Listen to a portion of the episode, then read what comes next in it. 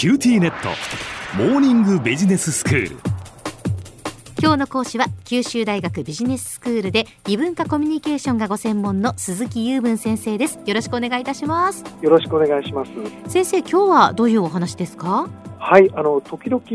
お話をしている私がしているその海外短期研修のお話なんですけども。学生の研修ですね。そうですね、はい。い、つもですとあの行ってきてこんなことになりましたとか、うん。いやコロナ禍で実は行けなくてこんなことになりましたというようなお話をしてきたんですけども、え今回はですね長いコロナ禍を明けまして、えー、と2019年の夏が最後だったんですけども、ええ今年の夏、2023年の夏の分から再開できることになったというのが、まあ、最初のご報告なんですけどね。まあそうなんですか。あの実はねコロナまではずっと毎年ケンブリッジ大学に研修に行ってたんですよね。そうですね、はい、それはあの変わっていません。ええ。ケンブリッジ大学ペンブロックカレッジというところで研修をすることになっています。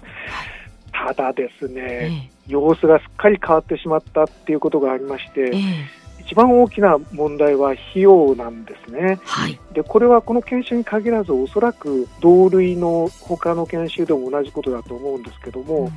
費用が高くなっている背景っていうのがあるんですね。ええで、どういうことかというと、まあ、行き先によっても違うと思うんですけど、私たちの場合はイギリスなので、はイギリスと日本とのその物価の上昇の差が大きいということなんですね。ええええあのイギリスではその最近10%を超えるインフレとかっていうことがあって、かなり高い水準が長いこと続いてたっていうのはご存知だと思うんですけども、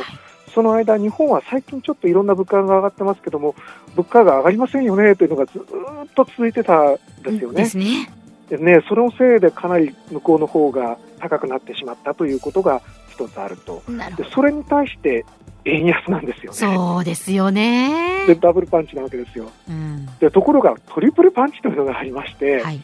このコロナ禍で航空業界の経営が変わってしまってですね、うんすごく運賃が高くなってるっていうことがあります。ああそうですよね、はい、ねまずロシアの上空を飛べないとかね、そうそうそう、うんそれが多くてですね、迂回をしてあの余計に燃料費がかさむというようなことがあるのでう、ん。もともとそのコロナ禍だったということに加えて、こちらもダブルパンチになってて、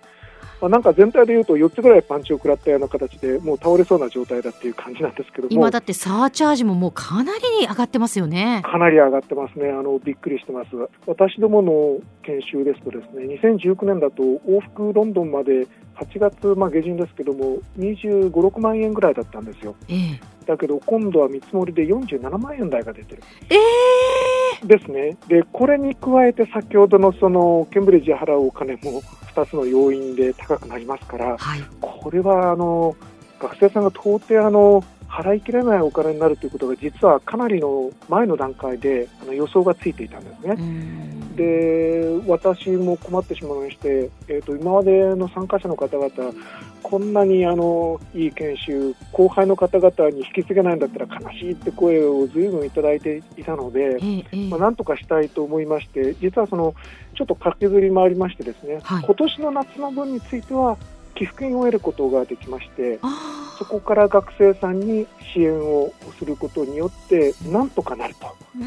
いう形になっています。うん。で実際問題、どのくらいあのコストが上がったかっていうと、すべての費用を合わせると、2019年最後に行った時は、75万円ぐらいだったんですね、1人当たえりが。ええもう今度は115万円ぐらいになってるんですよ。え40万円も上がってるんですか、そうなんですよあの3週間とか4週間の短期プログラムで、まあ、イギリスが遠いとは言ってもですね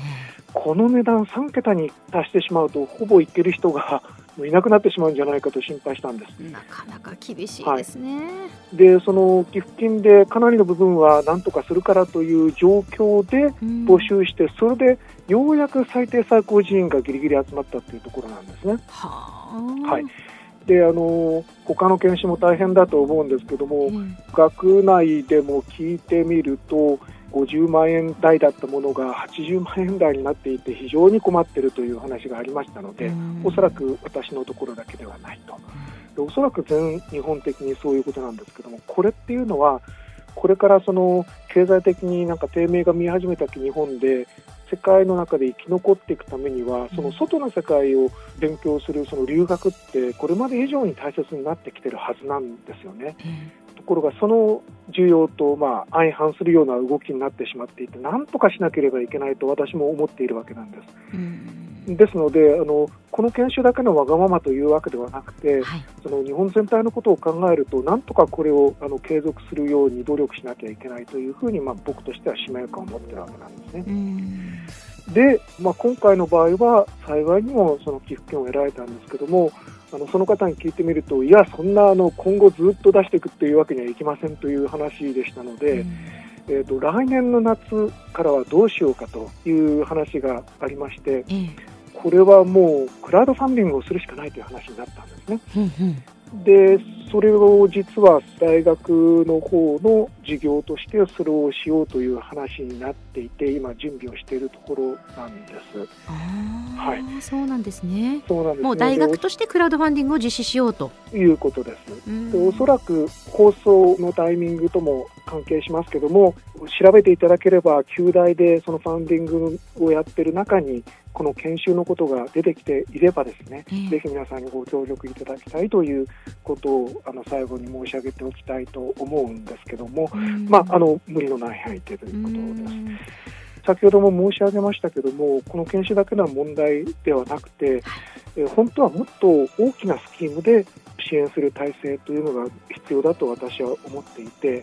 それはもちろん大学一つだけでする努力にも限界がありますので、もう日本全体としてこれをなんとかしなければならないのではないかというふうに考えておりますので、ま今後機会があればいろんなところで、えこの話を訴えていきたいなと思ってるわけなんですね。はいまあ、今はいろんなところで財政的にも厳しい状態に置かれていることが大学の世界でもいっぱいあるし、うん、えっと、日本のその他の民間のいろんなセクターでも同じようなことがあると思うんですけども、まあ、それぞれのところで目の前でできる努力をまずは皆さん頑張りましょうねという、まあ、メッセージをあの込めたつもりですので、はい、皆さん一緒に頑張りましょうという話です。はいでは先生今日のまとめをお願いいたします。はい。海外短期研修というもののコストが日本全国で上がっています。これをぜひあの何とかしたいと思っていますので皆さんもぜひご協力をお願いいたします。今日の講師は九州大学ビジネススクールで異文化コミュニケーションがご専門の鈴木雄文先生でした。どうもありがとうございました。ありがとうございました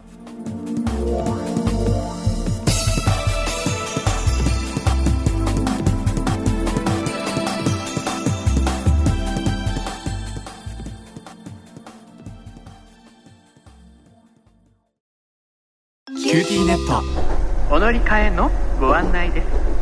毎月のスマホ代が高いと思われているお客様 QT モバイルにお乗り換えください。あなた乗り換えるわよ。お父さん早く。乗り換えるなら今格安スマホの QT モバイル